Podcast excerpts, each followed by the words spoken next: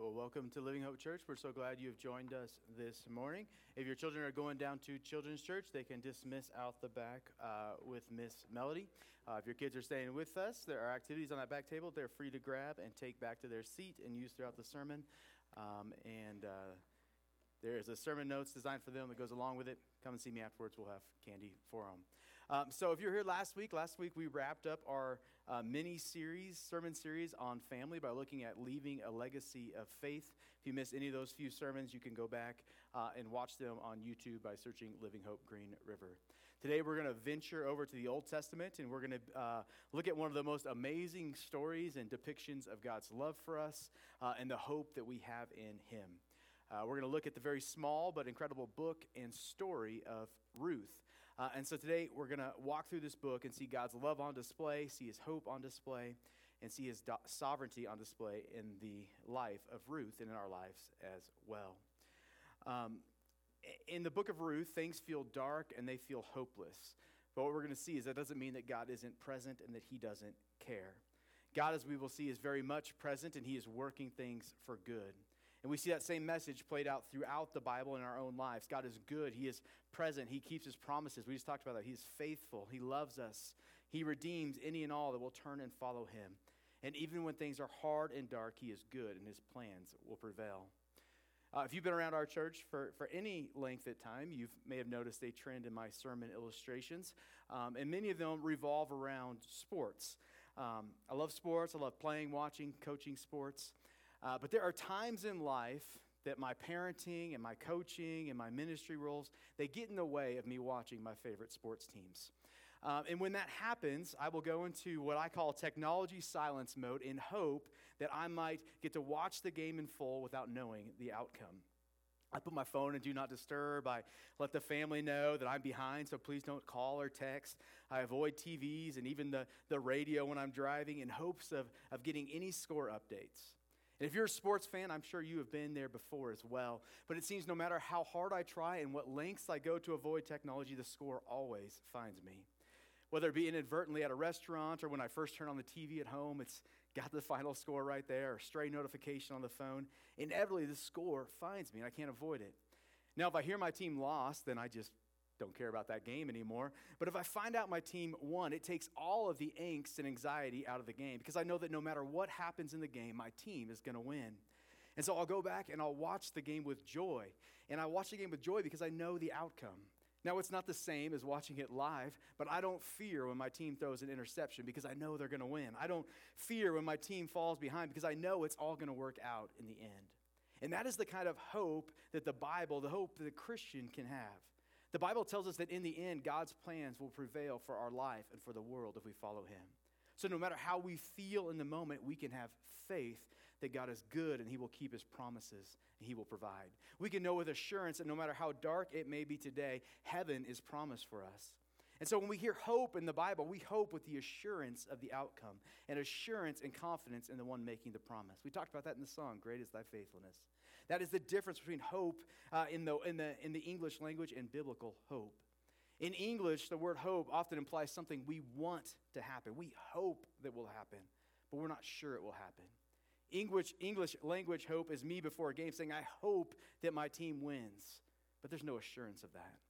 That's not what biblical hope is. That's not the hope we're going to see Ruth have. That's not the hope that we can have. Biblical hope, by contrast, is not something you are unsure of, but something that you are very sure of. It just hasn't happened yet. It's something you look forward to with expectation that reshapes your entire outlook on life. Biblical hope is when you know the end result and you look at the world or you look at your life with anticipation that things are someday going to change, that God will provide. And we see that ultimately in eternity in heaven. When you know the outcome of the game and you know your team wins, you can have that kind of hope because you know it's going to change and your team will be victorious. That's the kind of hope we're going to see in the book of Ruth. That's the kind of hope that we are promised as followers of Jesus. Hope and confidence that no matter what is going on or how life feels, God will prevail. His plans will prevail. Our eternity, our future is secure, and He is with us.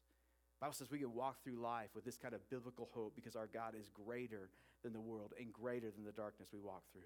So, as we see that on display in Ruth's life, we too, as followers of Jesus, can take hold of that promise that God is near and He is greater than the darkness. If you're here and you're not a follower of Jesus, you're going to see in the story of Ruth God's love on display and his hope offered to you if you will turn and follow him.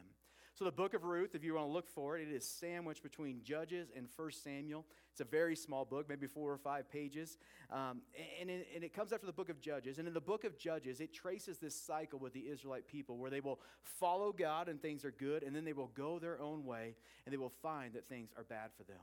And they're in one of those cycles when we come to the book of Ruth. They have sinned against God. They are facing uh, trial. They are facing uh, a storm. They're facing darkness. And that's where we see that God is still present. So let me pray for us, and then we will kind of walk through all of the book of Ruth.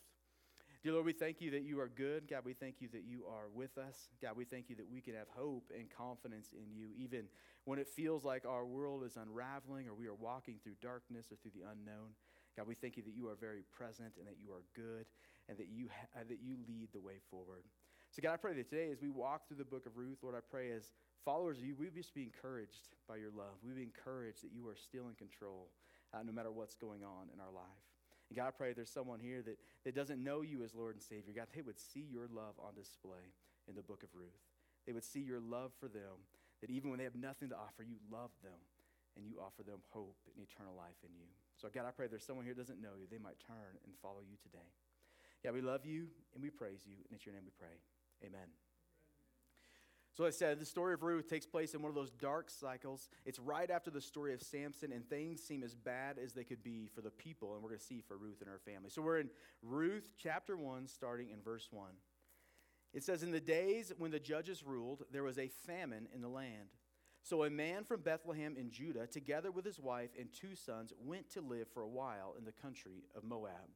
So, because of sin in the land, this promised land, this, this land that was supposed to flow with milk and honey, that was intended to be a blessing to the world, but because of sin, it's under severe famine. And so the people, they are fleeing this promised land, this land that they dreamed of. The days are dark, things are looking bad for God's people, but we're going to see that God can absolutely still be trusted when things are hard. Verse 2, it says, The man's name was Elimelech. His wife's name was Naomi, and the names of his two sons were Mahlon and Chilion. This is interesting no, but in Hebrew, these sons' names mean sickly and spent. These are likely nicknames, but these were dark days for the family and for the people of God. Can you imagine being called sickly and spent or, or calling your kids sickly and spent? These are my two kids, sickly and spent, sickly and worn out. Right? Today you might get reported to Child Protective Services if you called your kids those things. But it was a different world then, apparently. All right, verse 3 says, Now Elimelech, Naomi's husband, died, and she was left with her two sons, sickly and spent. They married Moabite women, one named Orpah and the other Ruth. So they're in a foreign land. They are marrying foreign women, uh, these women that would have worshiped other gods, something that was forbidden by God. They have, they, have, they have left God's plan. It says, After they had lived there about 10 years, both Mahlon and Chilion, sickly and spent, they also died. And Naomi was left without her two sons and her husband. When Naomi heard in Moab that the Lord had come to the aid of his people by providing food to them, she and her daughters in law prepared to return home back to Israel from there. With her two daughters in law, she left the place where she had been living and set out on the road that would take them back to the land of Judah. So this is, this is darkness for the people, but also darkness uh, for Naomi. I mean, she's lost her husband, she's lost her two sons, and now she has these two daughter-in-laws with her. This is a not a good time in Naomi's life. Verse 8 says, Then Naomi said to her two daughters-in-law, Go back, each of you, to your mother's home. May the Lord show you kindness if you, as you have shown kindness to your dead husbands and to me. So Naomi here, being a good mother-in-law, says, "Go, you guys go back. You are free from carrying me. Go back to your family. Go back to where your fathers and your brothers can care for you and provide for you." Remember, this is not the 21st century. It was difficult, if not impossible, for women to provide for themselves in their culture. There weren't women CEOs, there weren't women vice presidents. They couldn't, they didn't hold jobs, so it was hard for them to provide for themselves. So she sends these ladies off to go and be provided for by their, by their families. Verse 14. At this, they wept, uh, they wept aloud again. Then Orpah kissed her mother in law goodbye, and she left, but Ruth clung to her. Look, Naomi said, your sister in law is going back to her people and back to her gods. Go back with her. But Ruth replied, Don't urge me to leave you or to turn back from you. For where you go, I will go, and where you stay, I will stay. Your people will be my people, and your God, my God. All right, this right here is about as great of a picture of conversion as you will ever see.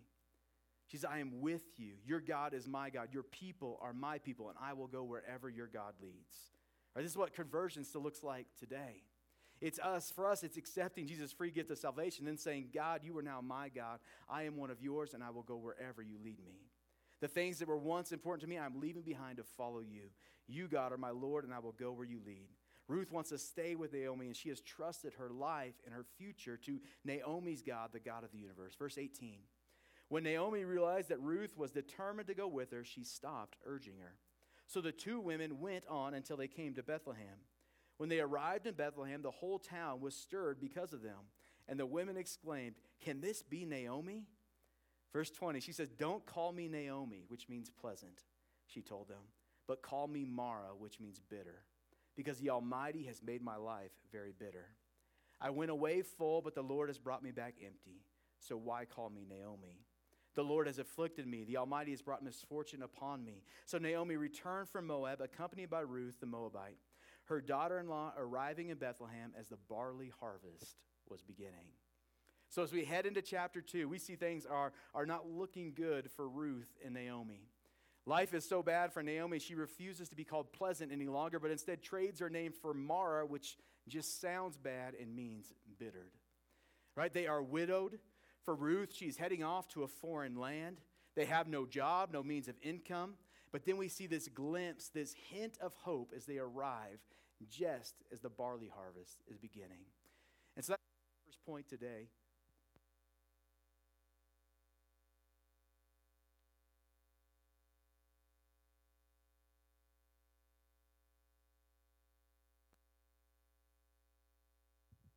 We'll try that. All right. We'll go with handheld. That is weird.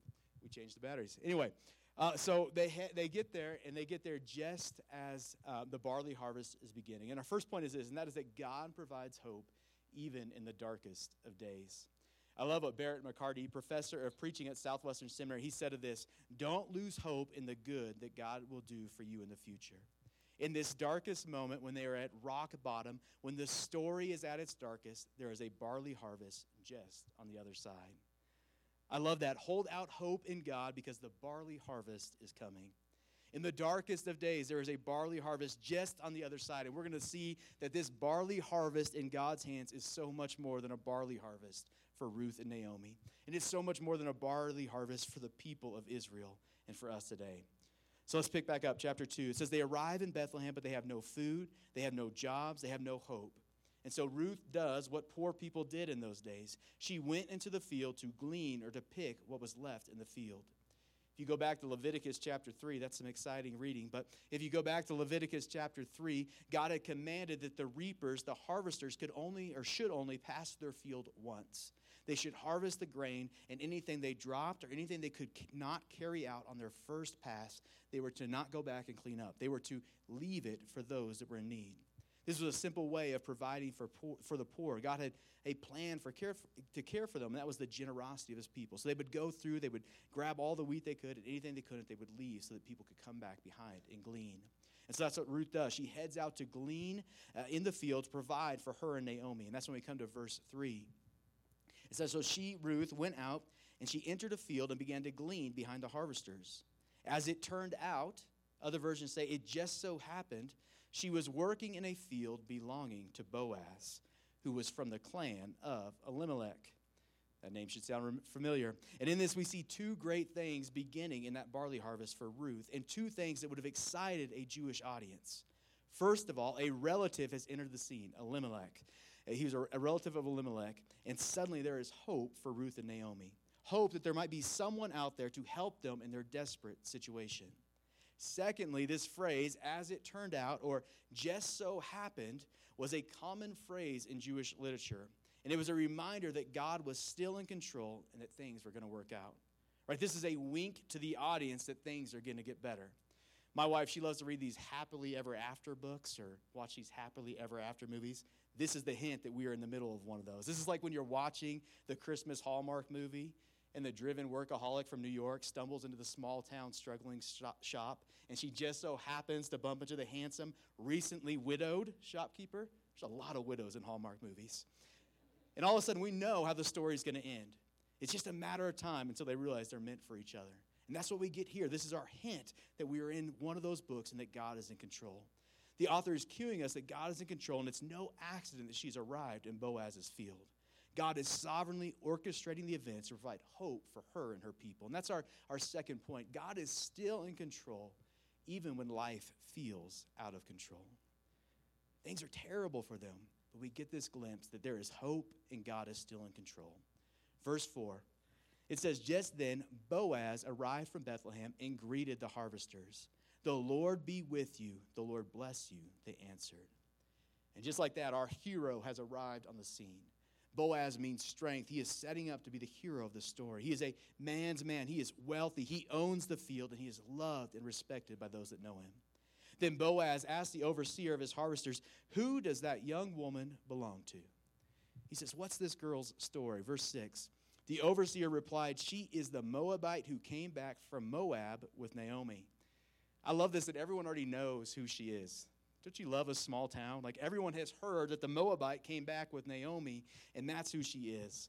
But this detail tells us Ruth's story. And Ruth's story is not a pretty story from the context of a Jewish audience. For a Jewish audience, she has three big strikes against her. First of all, she is a Moabite woman. And the Moabites were hated and regarded as a cursed people. You can read about that in Numbers 21 through 25. Secondly, she is a widow, which in their culture was not a good place to be. She was hopeless without a provider, and at this point, uh, older, she was older, and, and other, other Jewish men would, would pass her by, or people would pass her by because she's already been married. Thirdly, she is poor, and that was a sign to their culture of God's judgment against her. So, this isn't the kind of girl that you would expect a Boaz to look twice at.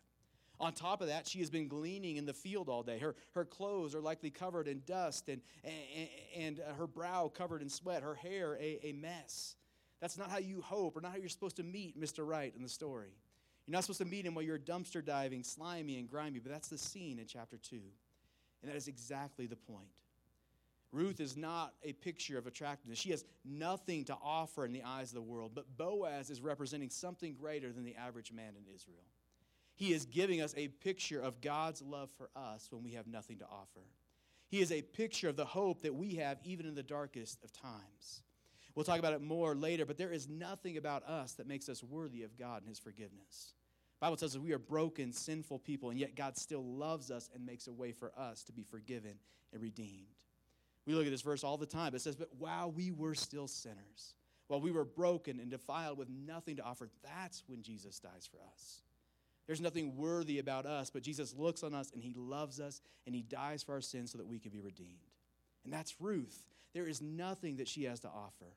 And yet Boaz looks upon her and he has compassion on her and he has love for her. And that's our next point. Even in our, our sin, in our darkness, when we have nothing to offer, God sees us, he loves us, and he makes a way forward. And here's what uh, Boaz says to her He says to, to Ruth, Don't go and glean in another field and don't go away from here. Stay here with the women who work for me. Watch the field where the men are harvesting and follow along after the women. I have told the men not to lay a hand on you, and whenever you are thirsty, go and get a drink from the water jars the men have filled. At this, she bowed down with her face to the ground. So, as a Moabite woman, she would have been expected to serve a Jewish man. She would have been expected to fetch them water. But Boaz says, You are not our servant. You are our family, and we will serve you. At mealtime, Boaz said to her, Come over here, have some bread, and dip it in the wine vinegar. When she sat down with the harvesters, he offered her some roasted grain. She ate all she wanted and had some left over. As she got up to glean, Boaz gave orders to the men Let her gather among the sheaves and don't reprimand her. Even pull out some stalks for her from the bundles and leave them for her to pick up, and don't rebuke her. So Ruth gleaned in the field until evening.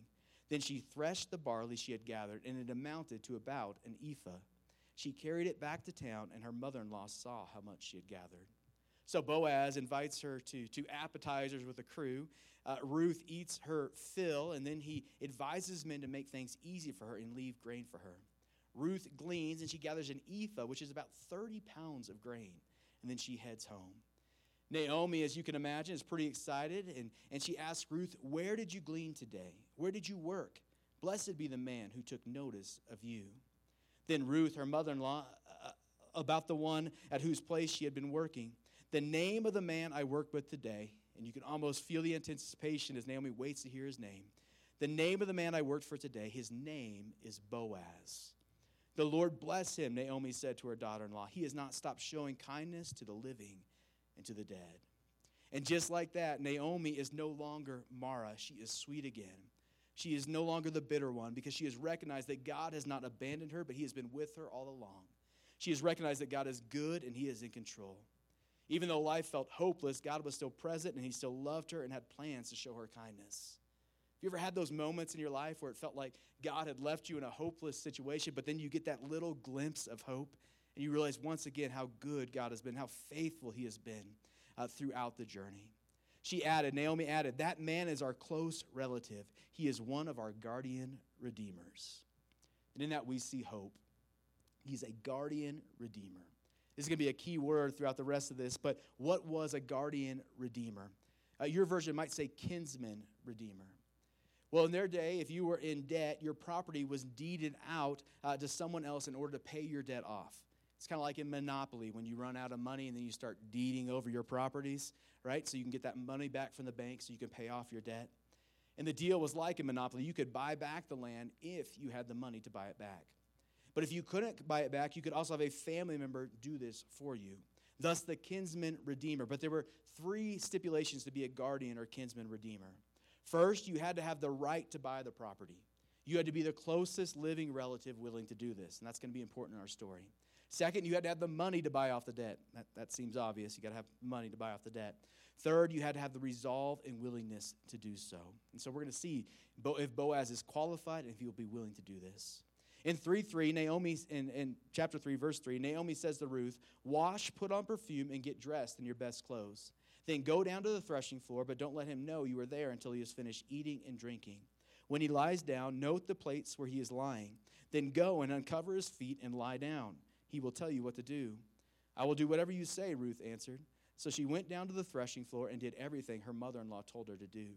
When Boaz had finished eating and drinking and was in good spirits, he went over to lie down at the far end of the grain pile. Ruth approached quietly, uncovered his feet, and lay down.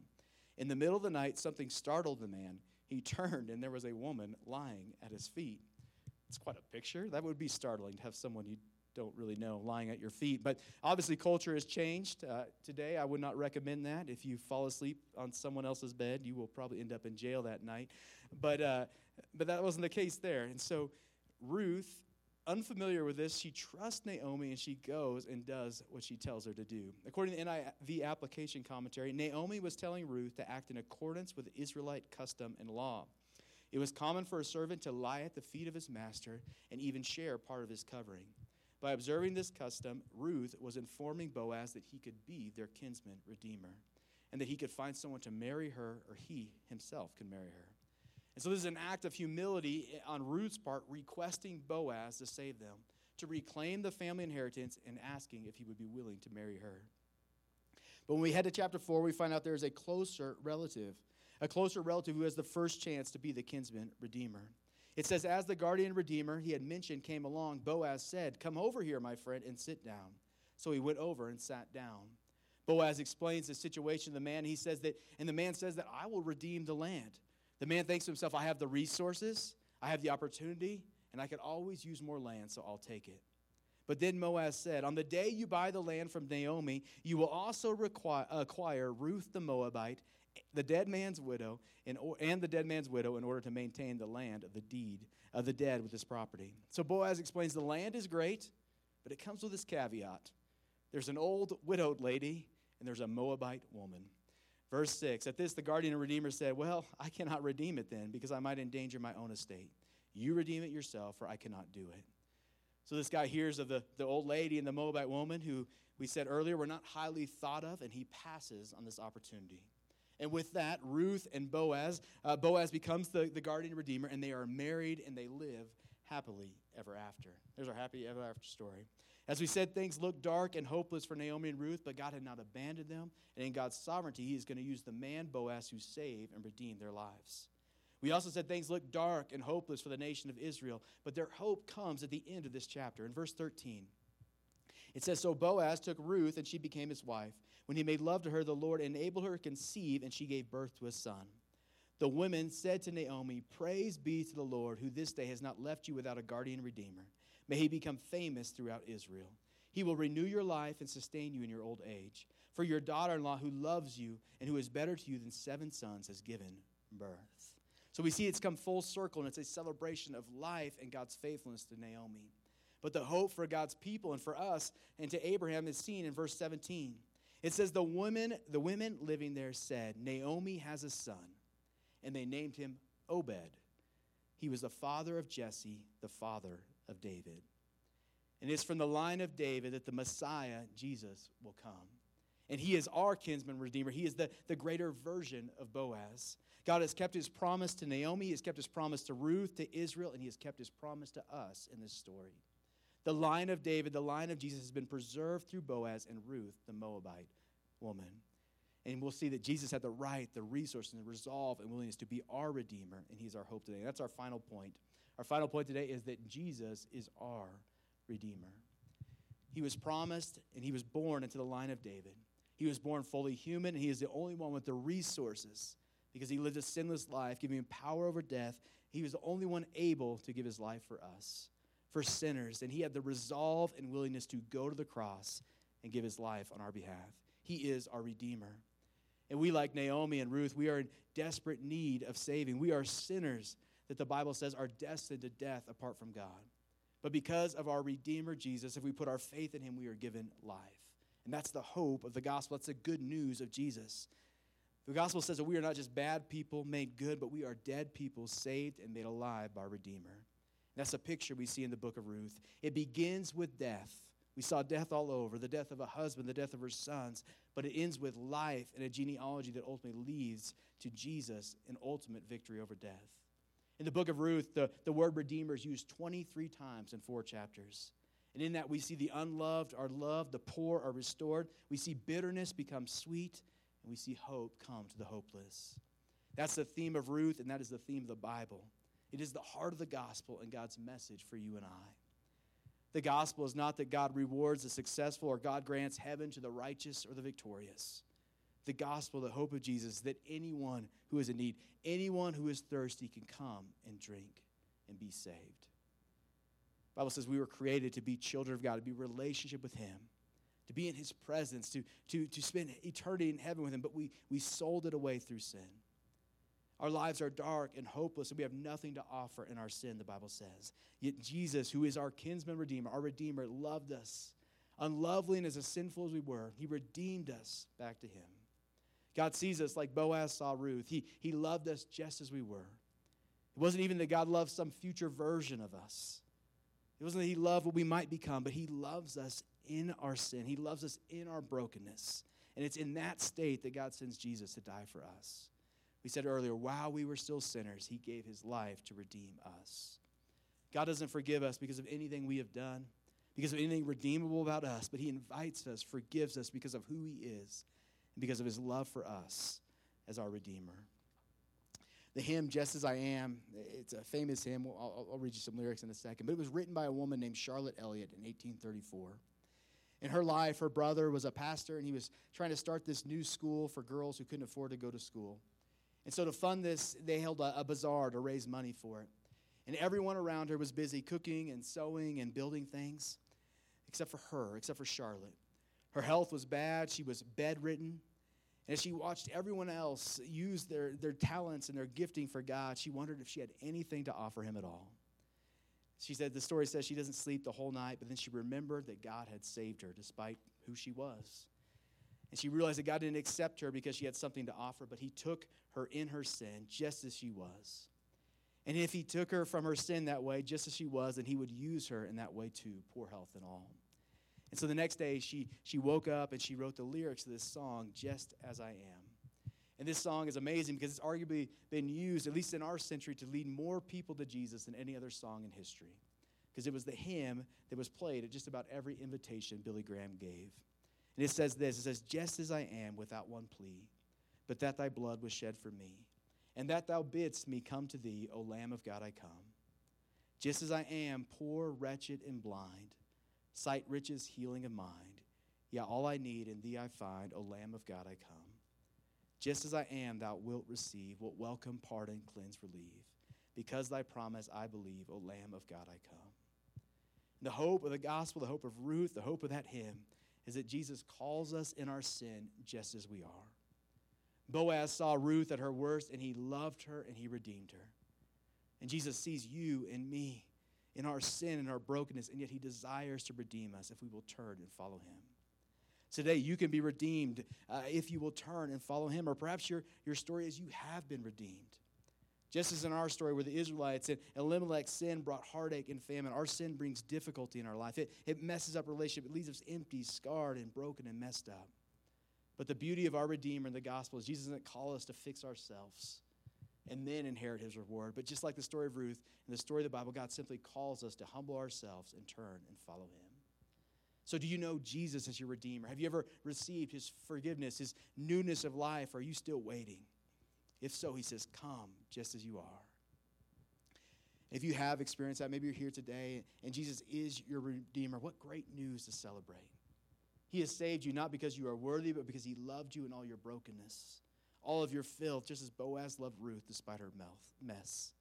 Be reminded of that today and let that, don't let that good news stop with you. We live in a world of brokenness, of emptiness. And what our world needs is not condemnation, but our world needs a redeemer. And we know his name.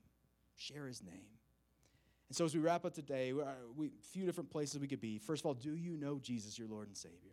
Have you ever experienced his forgiveness, his redemption, his promise of eternity? Have you ever trusted him with your life? If not, you can do that today and you can experience his forgiveness. Secondly, maybe you're here and you're walking through a season of the unknown. You're walking in a season of darkness, of, of bitterness, maybe. Would you trust in the biblical hope of God? Hope that lives with confidence that God will be victorious. He will triumph. He is with you in the midst of it all, and He is good.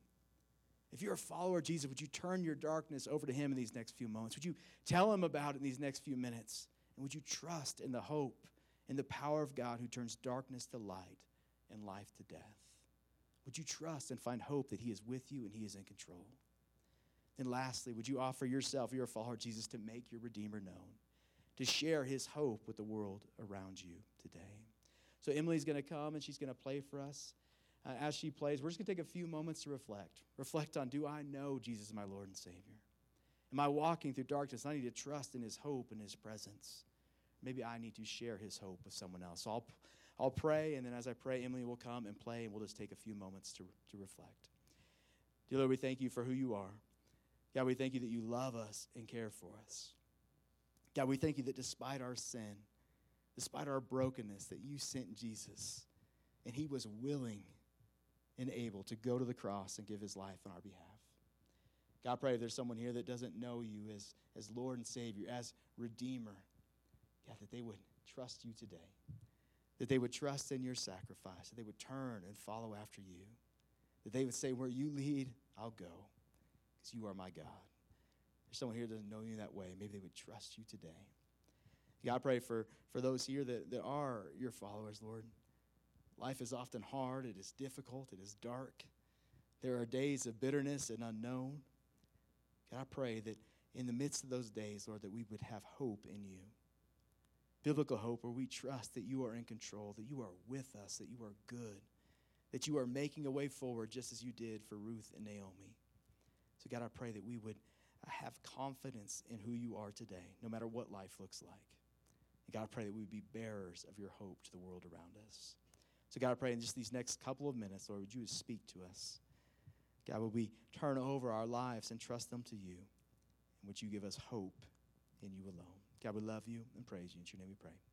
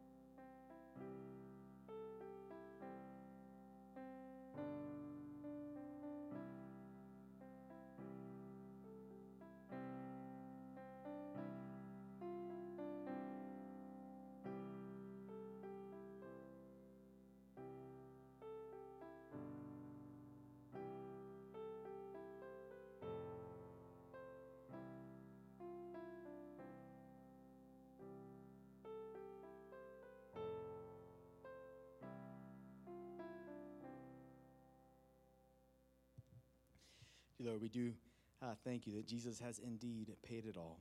And God, and in you, forgiveness is available uh, and new life is available. Lord, I just thank you for this story. Lord, we thank you for your goodness and for your faithfulness. And God, I just pray that you would help us to find our hope and our confidence in you alone. God, we love you and we praise you. In your name we pray. Amen. All right, before we leave, just a few announcements for you. Uh, if you're new to Living Hope Church, there should be a welcome